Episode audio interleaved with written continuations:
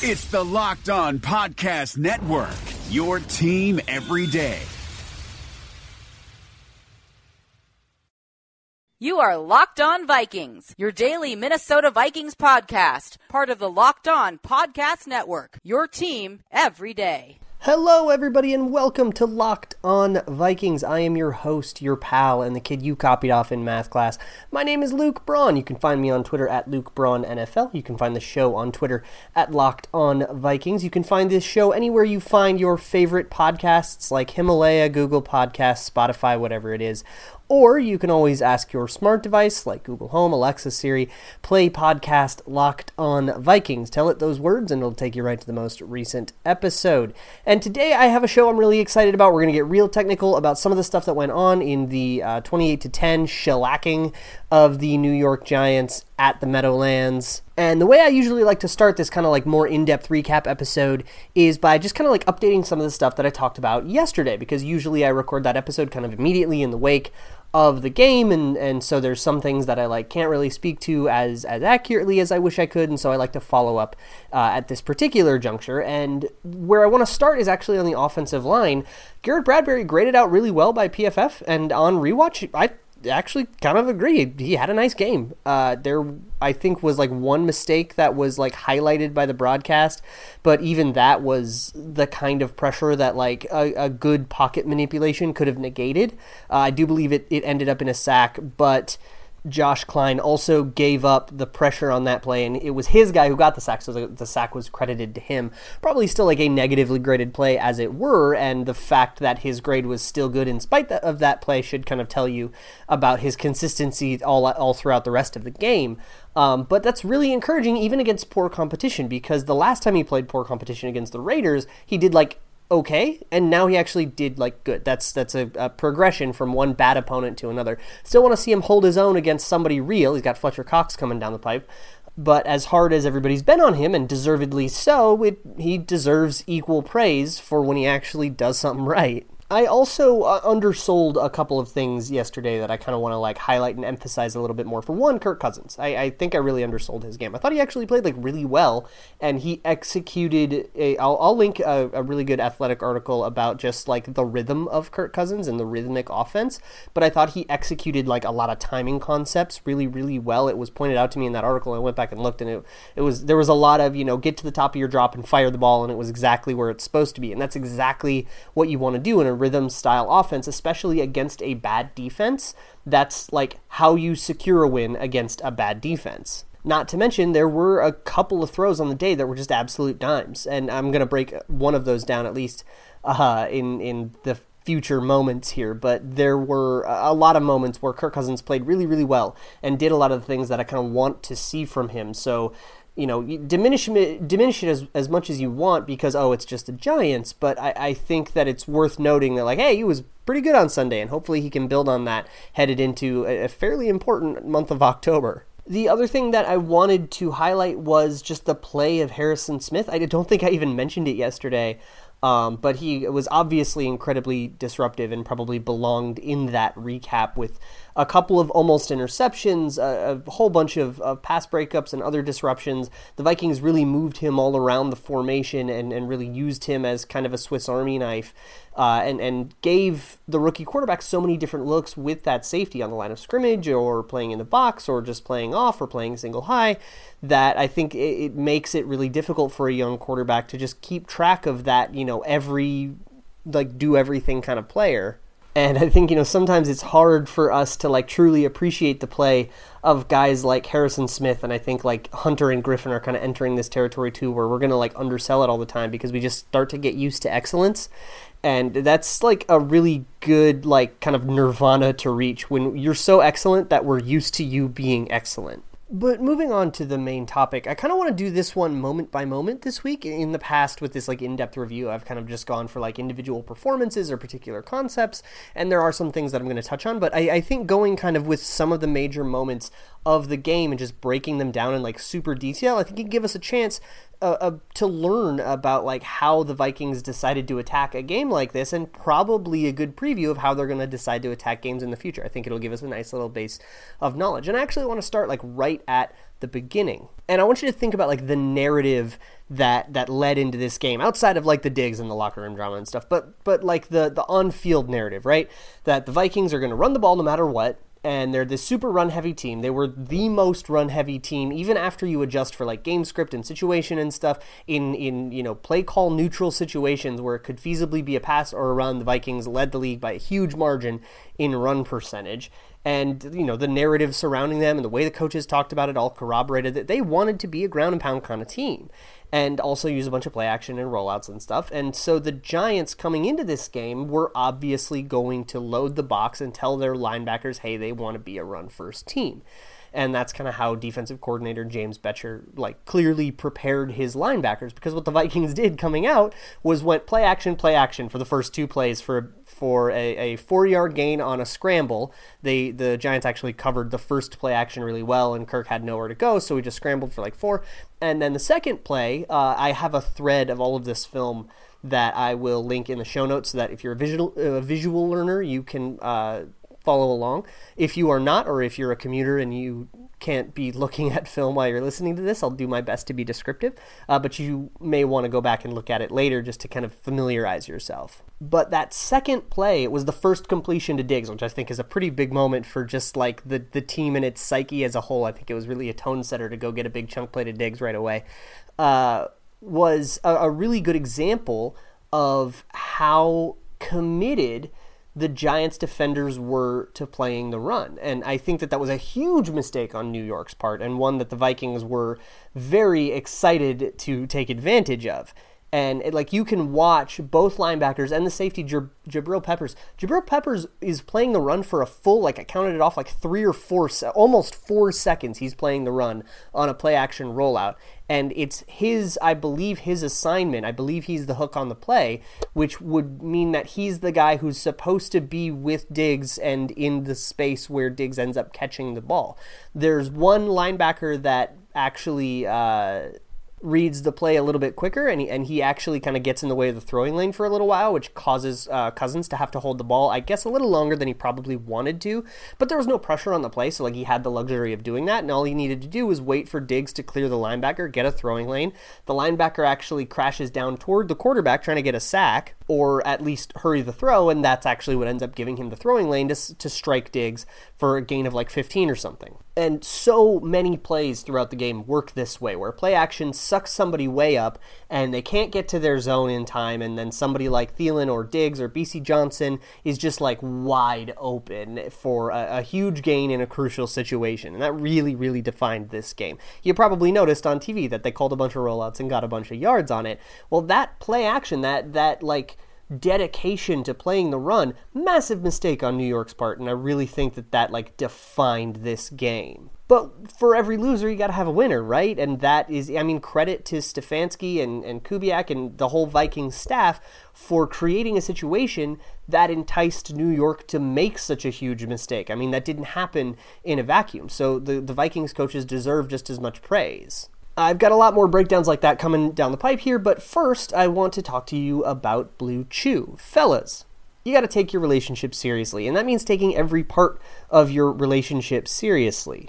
Don't let yourself get washed up, and check out bluechew.com. Blue Chew is the first chewable tablet of its kind. It has the same active ingredients as Viagra and Cialis, so you know exactly what you're getting into. But since it's a chewable, it kicks in twice as fast. It's that much easier and that much more convenient. When the moment's right, you don't need to sit around and wait for a pill to digest. Blue Chew is made right here in the United States and it ships directly to your door. So that means you can skip the pharmacy line, you can skip the waiting, you can skip the awkwardness. It's shipped in a nice, discreet pa- package so there's no embarrassment. And skipping all those extra steps makes it a little cheaper too. Blue Chew isn't just for like men of a certain age who maybe can't perform the way that they used to. This is for anybody who's looking for a little bit of self improvement. So go to bluechew.com. That's B L U E C H E W.com. Enter promo code locked on when you get there, and you can try it for free. So what's not to like? That's bluechew.com. Promo code locked on. Try it today. Hi, this is David Locke, the CEO of the Locked On Podcast Network, in this crazy, unprecedented, and unnerving time. I know we're all living our lives a little differently. I thought we had some of our sponsors over the time that might be able to help you out. So we've reached out to them to get you specific offers. Postmates is giving our listeners $100 of free delivery credit for their first seven days. Start your free deliveries, download the Postmates app, and use the promo code LOCKEDONNBA. Anxiety, stress, need something to calm yourself down? The Calm app is available for you. 40% off to our listeners at calm.com slash lockdown NBA. Stuck at home, want fitness? Echelon Fit has been a sponsor of ours, and you can go to echelonfit.com slash L-O-N-B-A. And if you're looking to add some new knowledge and get a little smarter in your free time, Masterclass, or at least your time at home, masterclass.com slash PER is offering 15% off. If you missed any of those, go to lockedonpodcast.com slash offers. That's lockedonpodcast.com slash offers. Thank you very much for tuning in to Locked On Podcast Network. We hope to be here for you to give you a relief and uh, respite from all the other news. And thanks very much. Be safe and practice your social distancing. So the next play that I want to talk about is the safety which I, I, didn't really mention in very much detail yesterday because I knew I was going to want to get into it like in depth today. And what I really noticed here was that unbeknownst to the Giants, this was an eight on eight box. They had eight blockers. The Vikings had eight defenders in the block in the box. I'm not quite count, counting Anthony Harris. If you go watch the replay of it, Anthony Harris is kind of creeping up. I don't think he counts in the box in this particular one because the Vikings are going after a safety, and I think Harris is a little bit too far back to do that probably clean up if uh, Hilliman gets through a hole or something, but I'm not really counting him as a box defender for the purposes of why this was a safety. But to the Giants' eyes, the same thing applies to Anthony Barr and Harrison Smith while they're kind of creating their, their protection scheme. And so the way that protections often work is the center or sometimes the quarterback, it kind of depends on, on how the team is organized, will identify who the Mike linebacker is, the middle linebacker. Uh, that isn't always like Eric Kendricks, even though he's listed as the middle linebacker, you know, on the roster and stuff. It's really has more to do with like how they align. And what it does is it kind of gives everybody a, a, common point to like count off. So you know the guy that i'm supposed to block is two to the right of the middle linebacker. And when somebody says eh 54 is the Mike okay i'll go find 54 count two to the right. All right that's my guy. So the giants do all that work but they do all that work with barr and harrison smith standing way back. And so they count off basically like it's 8 on 6 instead of 8 on 8, which is what it ends up being. So what you get is if you are 8 on 6, you get to double team a couple of guys, right? You have two guys left over, you get to double team some. So they double team Linval Joseph and Danielle Hunter. Sensible choices to double team. And they get it all set. But here's the thing this is actually something that uh, Patricia Traina on Twitter of Locked On Giants pointed out and, and is really interesting to me that Daniel Jones has a tell. He claps his hands before the ball is ever snapped. And I think that the edge rushers were taking advantage of that all day, but it also helps you disguise alignment. So this is something that Zimmer is unbelievable at, and I'm sure you've noticed it a whole bunch, where the defenders will kind of stay in one spot until right before the snap and then they suddenly move to a different place. They're just disguising what the coverage is. They're trying to screw up what the quarterback thinks is going to happen and and screw up their read. And then at the last minute, they get into the actual spot that they're supposed to be, and the quarterback has to basically change their read on the fly. They're hoping to induce a mistake with that. So for Barr and Smith, you have to basically watch the quarterback, watch for his tell, and then go creep up to the line at the last second. They're excellent at that. And the thing is, the ball's about to be snapped, so you don't have time as the center to say, "Oh, hey, now there's those two people. You know, change your protections." And you don't have time to communicate and like do that whole process. So you just kind of have to go with what was called, even though it's wrong. Because if you start freelancing, that's going to create even more chaos. It really puts the offensive line in a situation where they're just kind of gonna let a guy go, and you just have to hope it turns out okay. So what ends up happening is the center and the right tackle, right tackle being Remmers, uh, both kind of end up like conflicted on the play play. The center is trying to double team Linval Joseph, but they see Anthony Barr coming. So they kind of have to get like a hand on Anthony Barr. That's not going to be enough to stop him. And then they're that much less effective on the the double team on Linval Joseph. The same thing happens with Mike Remmers, who was going to be part of the double team on Hunter, but he actually ends up being responsible for Harrison Smith, but he can't like adjust his body quickly enough to get through Harrison Smith. Both Barr and Smith knife through the line with unbelievable explosiveness, and that has a huge amount to do with the play. That's just athleticism coming into play. Oh, and by the way, on the backside, Ben Gedeon crushes Evan Engram and gets into the backfield too for good measure. So you got three guys in the backfield. Barr gets there first. He gets credited with the safety. But if Barr, you know, evaporated in the middle of the play, you'd still have Smith and Gedeon back there getting you two points. So that safety, I think, was a, a, a wonderful combination of just like talent on defense and also Zimmer's scheme and the things that Zimmer has made his players very, very good at over all the years that they've been here. It's just a lot of stuff that's been kind of cooking over years actually paying off and turning into points and i think this is a great example of like why that kind of stuff like can pay off so I want to really quickly flip back to the offense, and then uh, I'm going to wrap this up with a couple of, of in-depth touchdown discussions because uh, both plays were really cool. But real quick, a lot of the reason that there were so many explosive run plays, I haven't gotten down to breaking them all down yet, but I have the uh, explosive run play thread. I'll link it in the show notes. Hopefully, there will be something new on it for you. I have eight plays to break down from this game that I count as explosive runs. And I'm, I'm casting a really wide net just for the purpose of getting more plays to, to break down.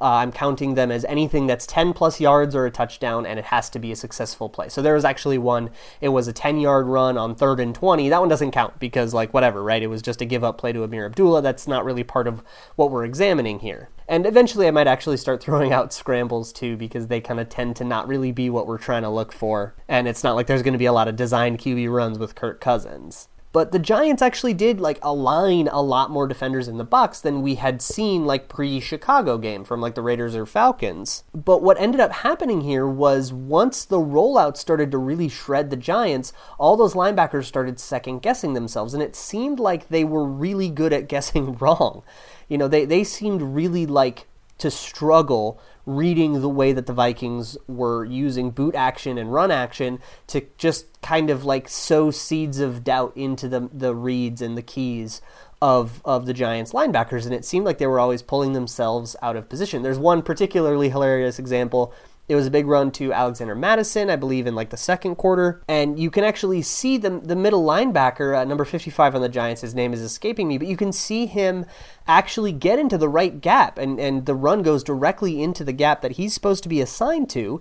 And then one of the tight ends, Rudolph or Irv Smith, I couldn't quite uh, notch it, but he leaks out as if he's going to run a, a, flat route, and maybe that's either like some kind of RPO or like some sort of like uh, alert or it's just there specifically to be a, a, deceptive motion. Either way, the linebacker totally bites on it, and you can see him like running away from the actual play. It looks hilarious, but it's really just a, a mark of deception. And ultimately, whatever you want to ch- chalk deception up to, whether it's because they had run the ball so much and that the run is like quote unquote established, if you're a believer in that, or whether you just think the Vikings performatively were very good at selling the fakes, that's usually the camp that I fall into.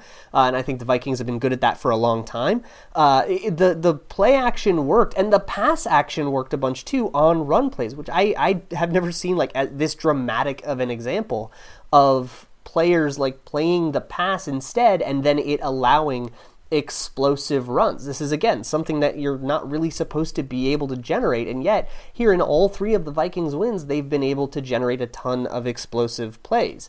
This, of course, brings up the question of sustainability and stuff, but I'm trying to be a little bit more technical in this episode. And I've talked about that at length in previous shows, so I'll kind of table it for now. But the point remains that a, a lot of those run plays were kind of lifted by, you know, a box that maybe was six on six or seven on seven, suddenly becoming six on five or seven on six because uh, a linebacker or a cornerback did the wrong thing and took himself out of the play. Now, if you listened to this show leading up to the game, you may have had pretty good reason to lay down a little bit of money on the Vikings, and you would have been correct to do so. I know I did, and I used my bookie. My bookie is the number one online sports book, and with good reason. Their website's great. It's super easy to sign up, get started, and navigate to the bets that you want to make. And I mean, come on, you guys are smart. You know what's going to happen in these games. Why not lay down a buck on it and put your money where your mouth is? You can find all the classics like parlays, over unders, spreads, all that stuff. You can also find a huge library of prop bets, and it's not just the NFL, it's the NBA, MLB playoffs are going on right now, MMA fights, and way more. So go to mybookie.ag right now. That's mybookie.ag.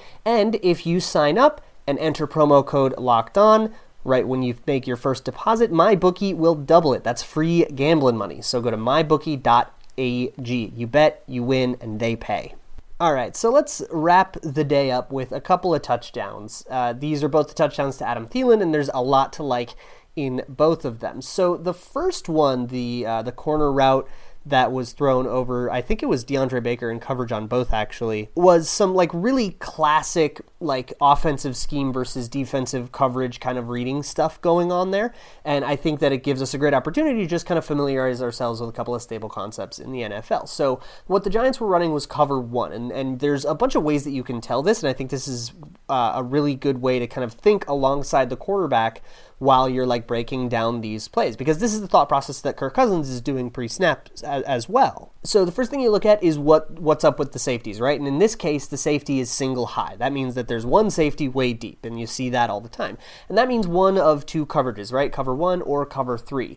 It's called a middle of the field close look because there's a guy in the middle of the field. You can't throw there; he'll intercept it. Now, what the Vikings have dialed up on Adam Thielen's side of the field with Bisi Johnson as the outside receiver, Thielen is the slot, is what's called a, a, smash concept. And all smash is defined by as like one really short hitch mixed with a corner route. And the way that this is supposed to work is the hitch is supposed to kind of lure guys up to make space for the corner to work. And against man coverage, it's really nice because you basically have Adam Thielen in man uh, in, in like a one-on-one situation against the slot corner who's Grant Haley. Totally no match for Adam Thielen. That's who it is, not Baker. Baker, I believe, was on uh, Bisi Johnson for this one. So with that single high read, it could be one of two things. If it's cover one, that means you have man on man uh, versus both things. So DeAndre Baker will follow uh, Bisi Johnson on his little hitch and kind of hang out there, and then you'll have Grant Haley trying to cover Adam Thielen on a corner route, which is something you absolutely want as the quarterback. So you really want it to be that read. So if there, if it's zone, if it's cover three, then that could pose a little bit of an issue because the outside corner would drop deep and essentially be in perfect position to defend that corner route,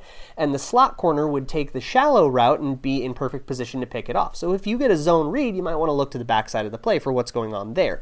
However, there are indicators for this that you can look at look look out for, right? So the outside corner's leverage is one really good indicator for figuring out if it's man or zone. There's actually a whole bunch. If you notice the Vikings using a lot of motion, like they'll do something stupid, like they'll they'll bring CJ Ham and they'll split him out wide and then they'll motion him back into a normal fullback spot. A lot of times the reason they're doing this is because it forces the defense to kind of give away what they're doing. If there's a linebacker out there, then you know that it was man coverage because you had a linebacker split out wide. The only reason you have him do that is to cover the fullback you put out there. But if it was a corner and people just kind of shift around when the motion happens, then you know it was zone. They didn't have any such shenanigans here, and they didn't need them because another zone man indicator is how the corners are actually lined up and leveraged. If it's man to man, they are going to be pretty much uh, like squared up, shoulder to shoulder, dead on facing the wide receiver, which is what you see here, which tells you that it's cover one man and that your corner route is totally good to go. If the cornerback was lined up on the wide receiver's outside shoulder and maybe even angled a little bit with his back to the sideline, that tells you that it's zone coverage. Most uh, uh, zone coverage schemes nowadays have the the cornerbacks line up in a way that basically guarantees that you don't get beat to the outside. You put your back to the to the sideline, and that helps you be in better position to like outbreaking routes. Um, but it really sucks versus in breaking routes. And the idea is that your linebackers and your safeties are kind of there to pick up any of the in breaking routes, and you're responsible for all the out breaking stuff. But you don't see that on this particular play. You see that the cornerbacks are all directly facing their wide receivers. You see a single high, boom, you got cover one. That's exactly what the, the Giants are playing and it's a super vanilla cover one defense, and you've got a, a, corner route dialed up versus a slot receiver. It's a great matchup. So Kirk Cousins doesn't really need to think about this at all after the snap. Once he's like determined that that's the read, he doesn't have to audible into anything else, and all he has to do is place the ball. Now I, I mentioned this a little bit yesterday. Probably should have been over the shoulder instead of on the back shoulder, but the way the cornerback was leveraged, back shoulder totally works fine. So that's a nitpick if anything, and it's a touchdown against a defense that was pretty much doomed by the time that they aligned assuming that Kirk Cousins read it the same way that you can in slow motion when you pause and you look at it forever, because I'm not nearly as fast as he is. I, I really like that play because it's a lot of very staple stuff going on, and it's a really nice example of just kind of like how, if you know exactly what to look for, you can figure out exactly what the defense is, is trying to do before they even do it. And the quarterbacks in the NFL are really, really good at that, so he knew exactly where he had to go right off the bat. The second touchdown, also to Thielen, was another one of those play action examples. And the play action basically breaks the coverage wide open. All of the linebackers that are supposed to kind of pick up uh, the it's I believe a post crosser kind of a, a Mills esque concept between Diggs and Thielen. Uh, and and all of the linebackers that are supposed to kind of guard the underneath portions of that route suck way in toward the play action, and it totally breaks the coverage wide open. Honestly, I think Kirk Cousins could have gone to either Diggs or Thielen for a touchdown here. Uh, but what happens is Janoris Jenkins, who's supposed to actually, I, I think he's supposed to like either double or take like a deep middle type zone kind of hard to tell because so many of the other players are at a position. It's hard for me to figure out what the coverage is, although I'm sure somebody smarter than me could. But essentially, what you get is Adam Thielen running a post with really good leverage against DeAndre Baker. You have Janoris Jenkins, who's supposed to sink really deep and essentially take that exact throw away, but he doesn't sink deep enough, and Kirk Cousins can actually thread it in there. But it requires this like absolutely perfect throw because there's also another defensive back that's trying to bat it down kind of near the line of scrimmage. So you have to lob it over that guy over Janoris Jenkins and still get it within catchable range for Adam Thielen, who has a cornerback draped all over him. Now, DeAndre Baker does a really poor job at the catch point, but I don't even know if it would have mattered because this ball is placed perfectly, and Adam Thielen while falling down and essentially being tripped, takes this this ball right at his face mask, a really hard uh, spot to catch the ball, catches it, brings it in, gets both knees down, and it's an easy touchdown. I think the execution on that play, whereas the last touchdown I think was a lot more of like a scheme success and more of like a play calling success, or at least like a pre snap read success by Cousins to you know know to stick with the call and and kind of like be confident that all right the way that they're aligned this is totally going to work. This was more of an execution thing where the the play action fake did its job. The receiver did his job to get just enough space. The quarterback did his job to to you know thread the needle and really drop it in the only place the ball could have been. And it was really just kind of a, a play that was like so well executed that it would have taken, eh, you know, perfection on the other side of the ball for them to defend it. It was basically indefensible, and uh, that's really awesome to see. So, again, you can see all of those plays in the thread in the show notes. I'll, I'll link it all for you so that you can follow along if you want to, or if you just want to like go look afterwards and kind of like familiarize yourself and see what I'm talking about. I think that it would really help. At least for me, it would. I'm a visual guy, kind of guy. And in the future and in the rest of the week, I'll probably kind of pick away at all the explosive runs. The Vikings kind of made a lot lot of them. I got a lot of work to do, so I'm going to pick at it over time. And hopefully, with any luck, I can continue that throughout the whole season. You'll have every explosive run broken down in one nice, convenient place. But that is going to do it for this episode of Locked On Vikings. Thank you guys so much for hanging out and listening to a more technical episode. Uh, tomorrow we have crossover Wednesday with Locked On Eagles, and we're gonna we're gonna move on to Philadelphia and previewing them for the rest of the week. In the meantime, you can find me on Twitter at Luke Braun NFL. You can find the show on Twitter at Locked On Vikings. You can find this show anywhere you find your favorite podcasts, or you can just ask your smart device to play podcast Locked On Vikings. I will see you all tomorrow for crossover Wednesday, and as always. Skol. Hey, Locked On Minnesota listeners. This is Tony Abbott here to tell you about the brand new Locked On Wild podcast, where my co host Joe Bouley and I break down the Minnesota Wild every single day. How can you listen? Just search for Locked On Wild in your favorite podcast app and subscribe to bring Locked On Wild to your device every day.